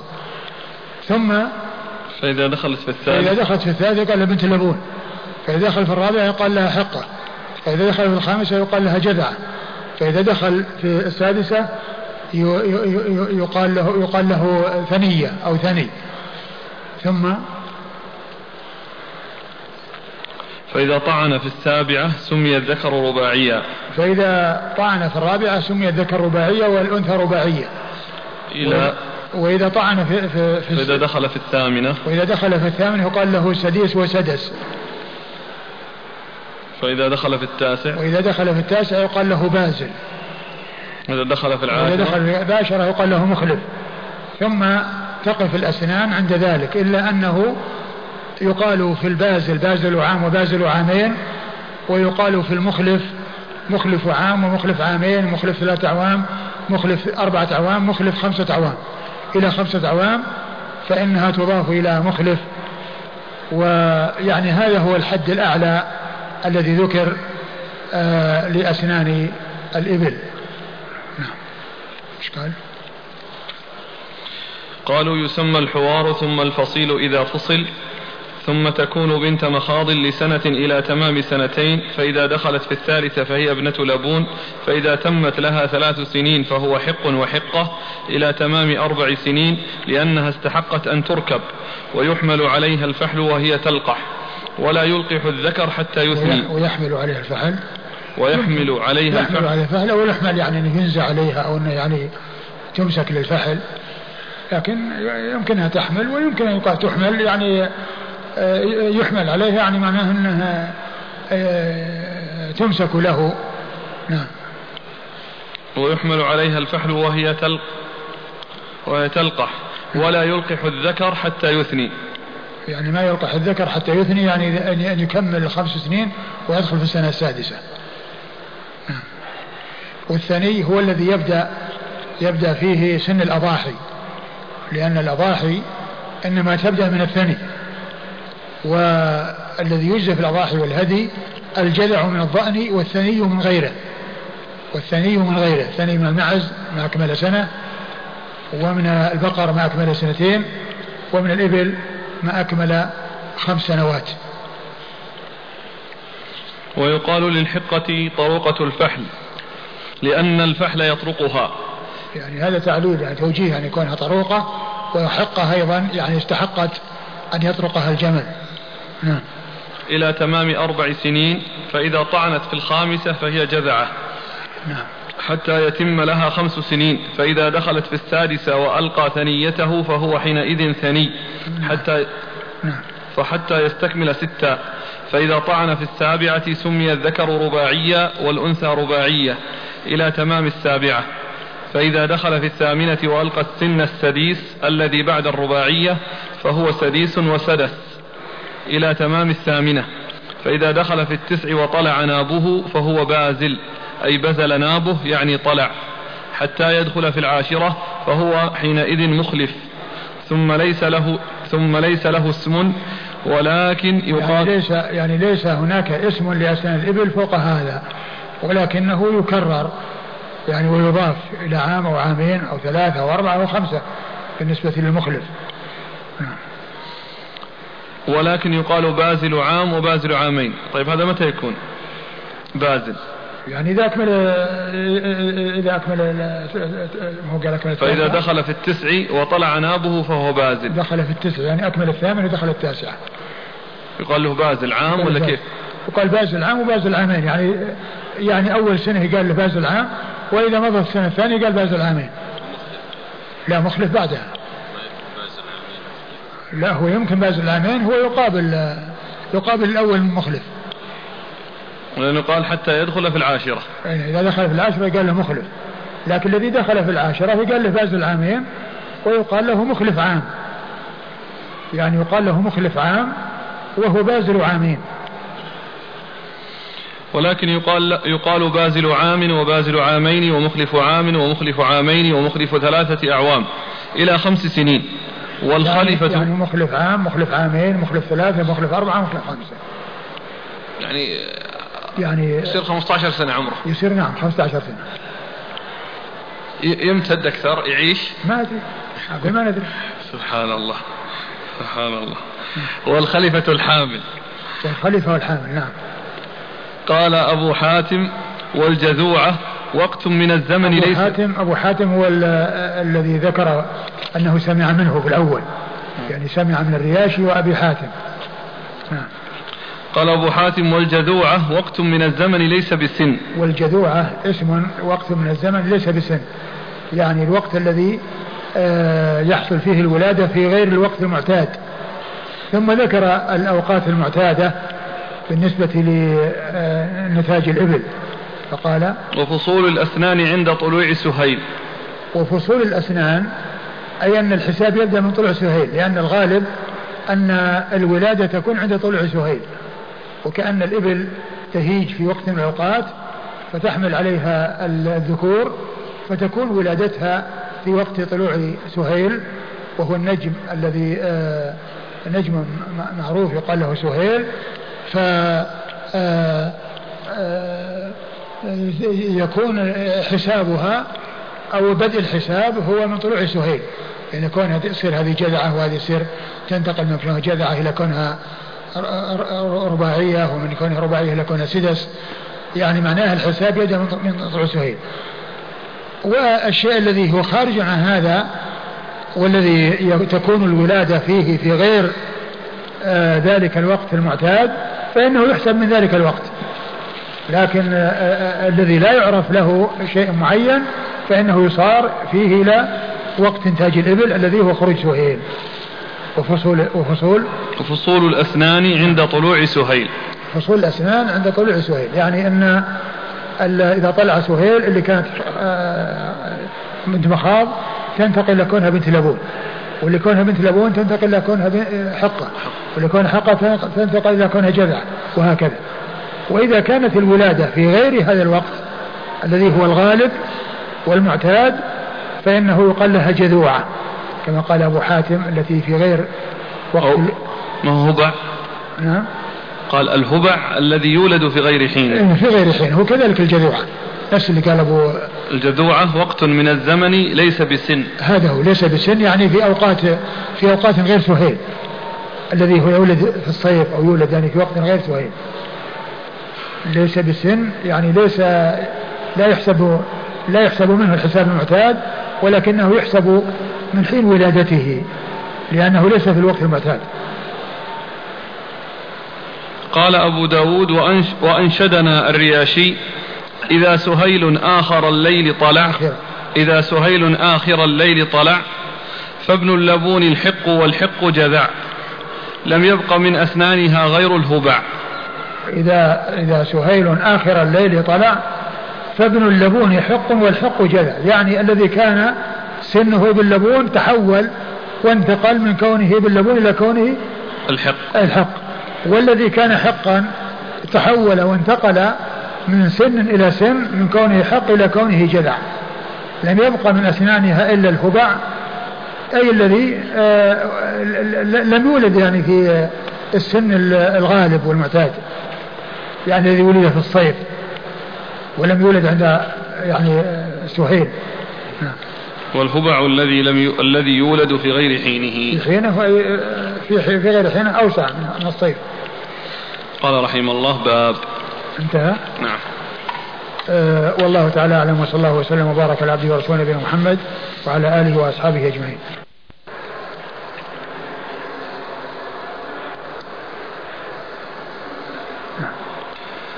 بسم الله الرحمن الرحيم. الحمد لله رب العالمين. الصلاة والسلام على عبد الله ورسوله نبينا محمد وعلى آله وصحبه أجمعين. أما بعد. قال الإمام أبو داود السجستاني رحمه الله تعالى باب أين تصدق الأموال؟ قال حدثنا قتيبة بن سعيد قال حدثنا ابن أبي عدي عن ابن إسحاق عن عمرو بن شعيب عن أبيه عن جده رضي الله عنه عن النبي صلى الله عليه وآله وسلم أنه قال لا جلب ولا جنب ولا تؤخذ صدقات ولا تؤخذ صدقاتهم إلا في دورهم. بسم الله الرحمن الرحيم. الحمد لله رب العالمين وصلى الله وسلم وبارك على عبده ورسوله نبينا محمد وعلى آله وأصحابه أجمعين. أما بعد يقول لنا أبو داود أبو داود أبو داود السجستاني رحمه الله تعالى باب أين يأخذ المصدق الصدقات؟ يعني هل يذهب إلى أصحاب الأموال والمواشي يذهب إليهم على مياههم التي يردون عليها أو أنه يجلس في جانب وفي مكان معين ويرسل للناس يأتون إليه بمواشيهم؟ الجواب هو أن العامل يذهب إلى أصحاب المواشي على مياههم فلا يكلفهم مشقة في أن يذهبوا إليه وأن يتحولوا من الأماكن التي يسرحون فيها ويردون يسرحون في البراري ويردون المياه يتحولون منها وينتقلون من مكان إلى مكان ليأتوا إلى المصدق. فيدفع إليه الزكاة وإنما هو ينتقل إليهم وهو يأتي إليهم ويتنقل على المياه ينتقل من ماء إلى ماء ويأخذ الزكاة على المياه. وهذا فيه رفق بالناس وعدم مشقة عليهم. فهذا هو المقصود من الترجمة أي أنها تؤخذ منهم على مياههم ولا يلزم ولا يلزم ولا يكون العامل يعني يجلس في مكان ثم يرسل إلى الناس أن يأتوا إليه. أورد أبو داود حديث عمرو بن شعيب عن أبيه عن جده رضي الله عنه أن النبي صلى الله عليه وسلم قال لا جلب ولا جنب. والمراد بالجلب هو كون المصدق يكون في ناحية من النواحي ويطلب من أصحاب الأموال أن يجلبوا أموالهم إليه. وأن يسوقوها إليه من أجل أن يأخذ أن يأخذ الزكاة. هذا هو المقصود بالجلب فيما يتعلق ب بال بالمواشي وزكاة المواشي. وله معنى آخر وهو فيما يتعلق بالسباق وهو كون فيه فرس آخر آآ آه، آآ آه، آه، يكون آآ يكون عوضا عن الشخص عن الفرس الذي يسابق عليه يعني يمشي بجواره أو يسير بجواره حتى يتحول إليه. أو أن اناسا يصيحون بالفرس من أجل أن يزيد في العدو. فجاء الجلب بهذا المعنى وبهذا المعنى. لكن الذي يطابق الترجمة هو المعنى الثاني الذي هو كون العامل يكون في ناحية من النواحي ويأمر أصحاب الأموال بأن يأتوا إليه. وكذلك جنب أيضا فسر بهذا المعنى بأنه يكون في جانب من الجوانب التي فيها المياه ثم يأمر الناس بأن يأتوا إليه. فيكون قريبا آه، من آه، المعنى الأول بأن آه، يكون جلب يعني قريب معنى جنب. يعني جنب يكون في جانب وأن الناس يأتون إليه وجلب أيضا يكون في مكان معين والناس يأتون إليه لدفع مواشيهم. قال إيش؟ لا جلب ولا جنب.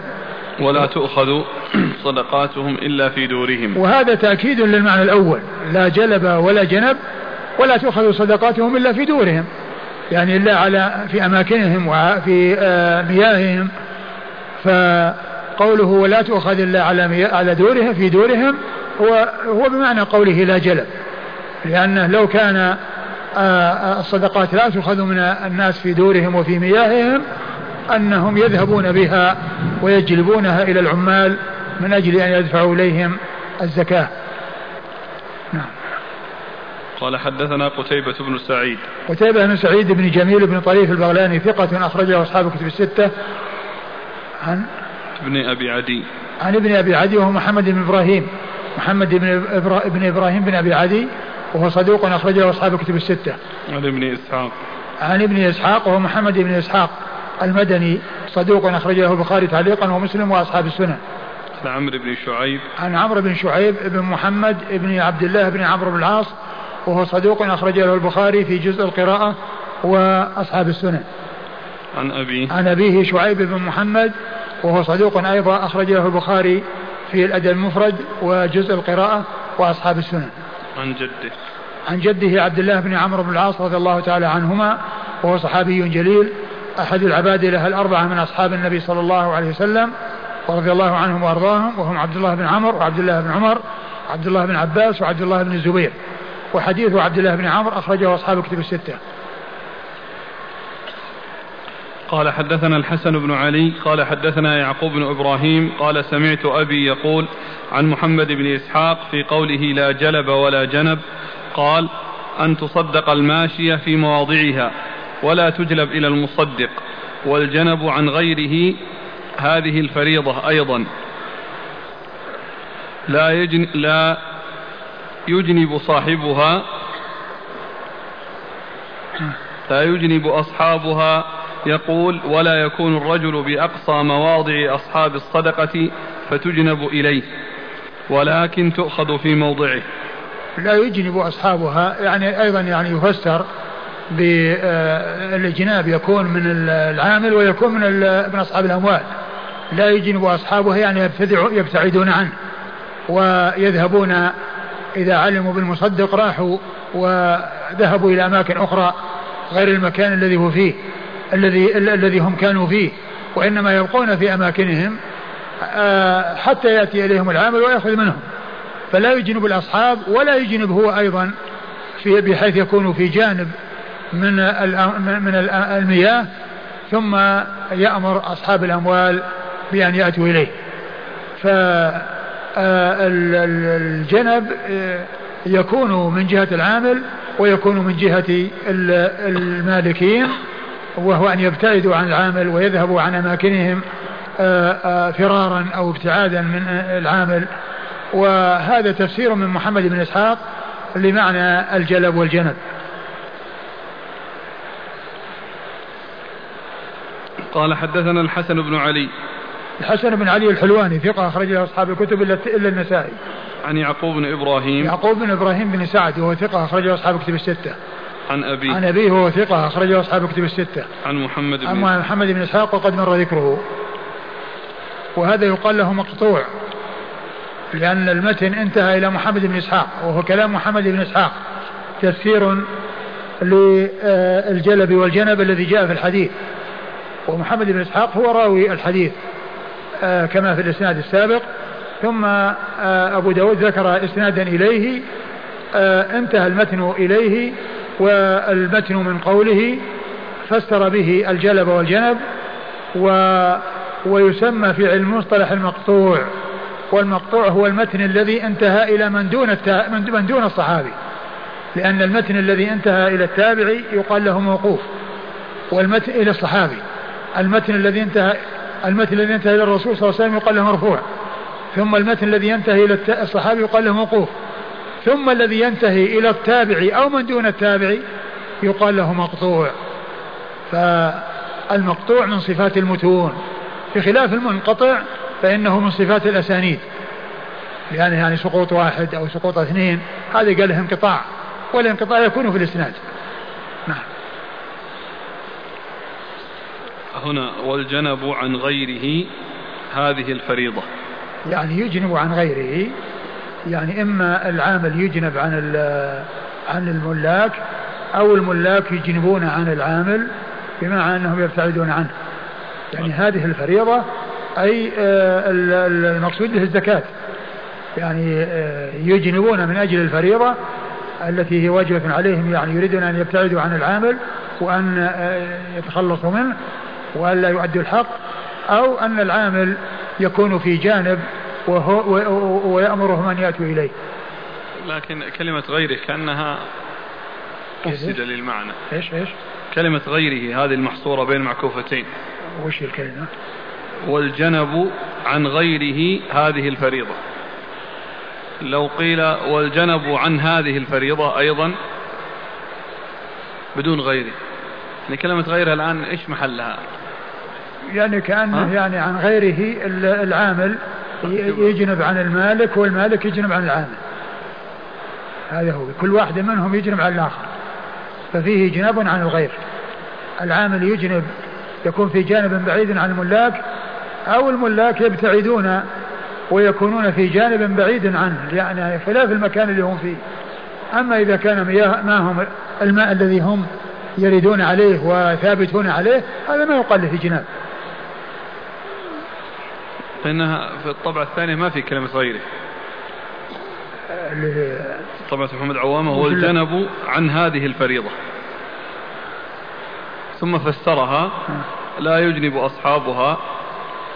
وهنا في في طبعة عون المعبود والجنب عن هذه الفريضة أيضا. هذه لفظة وجاءت لفظة أخرى عن هذه الطريقة أيضا. ولفظة أخرى عن غير هذه الطريقة أيضا. يعني تفسير. لا كلها محطوطة في المتن. ولا في المتن؟ كلها في المتن الثلاث آه. صيغ أيوة. كذلك ما في كلمة غيره حتى هذه في عون المعبود على كل هي غيره إذا جاءت لا يفهم منها إلا هذا. يعني كون هذا يجنب عن هذا وهذا يجنب عن هذا. وكل منهما ليس له حق آه، الإجناب عن عن الآخر. بالأمس أبو عبيد. قاسم سلام أي؟ وطبعا إيه نعم اللي اللي من خرج له. أي. أي نعم. إيش صار وجدته في تهذيب الكمال؟ تهذيب الكمال ما فيه الترمذي. ما فيه الترمذي؟ لا. إيه. فيه البخاري في جزء القراءة وأبو داود. أيوه. يعني كما يعني هنا ما في ثم آه، آه، وجدت في عادل المرشد في هذا قال وقد نقل عنه البخاري في صحيح تعليقا. ذكر المكان ما أدري والله ما اذكر. وقال والله يمكن يمكن إذا كان يعني يعني شيء في اللغة أو شيء يتعلق باللغة. ها؟ نعم. يعني إذا كان ما ذكر المكان؟ لا ما اذكر انه ذكر المكان. بس هو الإشكال كانت في رمز تاء الترمذي. لأن عند أبي الأشبال إيه. رمز أبو داود الترمذي. اي نعم. هذه اللي والمزي ما ذكره لا. على كل المزي هو هو الذي يعني هو عادل المرشد يقول إنه في مخطوطة تقريب التهذيب فيه تاء. لكن يقول صححناه من التهذيبين. إيه. على كل هو الرموز الرموز يعني كما هو معلوم هي مجال في مجال للغلط والخطأ. لكن الحروف هي التي ليس فيها مجال. ولهذا الرجوع إلى تهذيب الكمال للمزي والاطلاع على آخر الترجمة في آه، المزي يذكر بالحروف. خرج له فلان وفلان وفلان روى له فلان وفلان بالأسماء ليس بالرموز. وما دام أن المزي ما ذكر الترمذي وإنما ذكر آه، أبو داود والبخاري في جزء القراءة. لا شك أن هذا هذا هو المعتمد. وفيه حتى هذه أيضا هي موجودة في إلا التقريب. إلا. موجودة في التقريب. هذا في التقريب هنا نعم. موجودة في خط وراء. خط دال. خط دال تاء ما في راء؟ لا.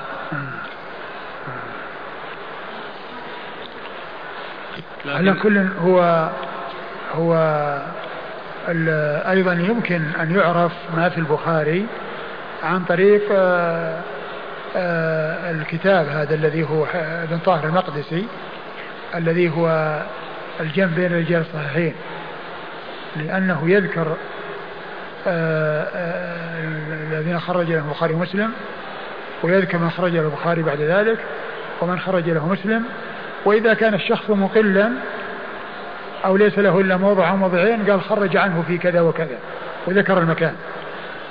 خرج عنه في كذا وكذا إذا كان مقلا من الرواية عنه.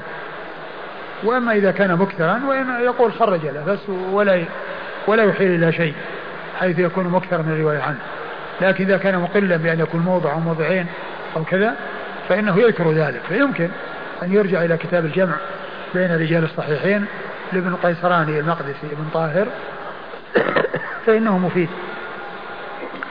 وأنا في في في كتاب فيما يتعلق بالبخاري وفيما يتعلق بمنهج البخاري في صحيحه في في في الفوائد المنتقاة أنا ذكرت يعني أشخاص يعني ال ال يعني جاء ذكرهم في البخاري يعني ما جاء إلا مرة واحدة وفيهم من أئمة اللغة فيهم من أئمة اللغة يعني من عمرو بن العلا وكذا ثلاثة أشخاص جاءوا على ولا وكلهم ما جاءوا إلا في موضع واحد. فلا أدري هل أبي عبيد القاسم بن سلام وهو من أئمة اللغة منهم أو لا. ثم هذا من الأمور التي آه، يستدل بها على أن البخاري ومسلم ما أرادوا أن يخرجوا عن كل أحد كما أنهم ما أرادوا أن يخرجوا كل صحيح لأن لأنهم لم يلتز لأنهما لم يلتزما إخراج كل حديث صحيح ولم يلتزما الإخراج عن كل ثقة. ولم يلتزم الإخراج عن كل ثقة. ولهذا الشيخ الألباني رحمة الله عليه في أول كتاب أبي عبيد القاسم بن سلام اللي هو الإيمان. الإيمان ذكر في مقدمته وكذا أنه ما خرج له البخاري ومسلم وهو إمام من الأئمة وإمام كبير ومع ذلك ما خرجوا له. فعدم التخريج يعني لا لا يقدح فيه هنا ما خرج له. كما أن الحديث الذي لم يخرج في الصحيح أيضا لا يقدح فيه لأنه لا يوجد في الصحيحين. لأنهما لم يلتزما إخراج كل صحيح ولم يلتزما الإخراج عن كل ثقة أو الأخذ عن كل ثقة أو ذكر أي ثقة. على كل يمكن أن يعرف قضية التخريج البخاري تعليقا. من من كتاب ابن القيسراني. وأيضا يمكن الرجوع إلى الفوائد المنتقاة فقد يكون فيها ويكون فيه الإحالة إلى إلى مكانه من من الصحيح. نعم. قال رحمه الله تعالى باب الرجل يبتاع صدق يبتاع صدقته.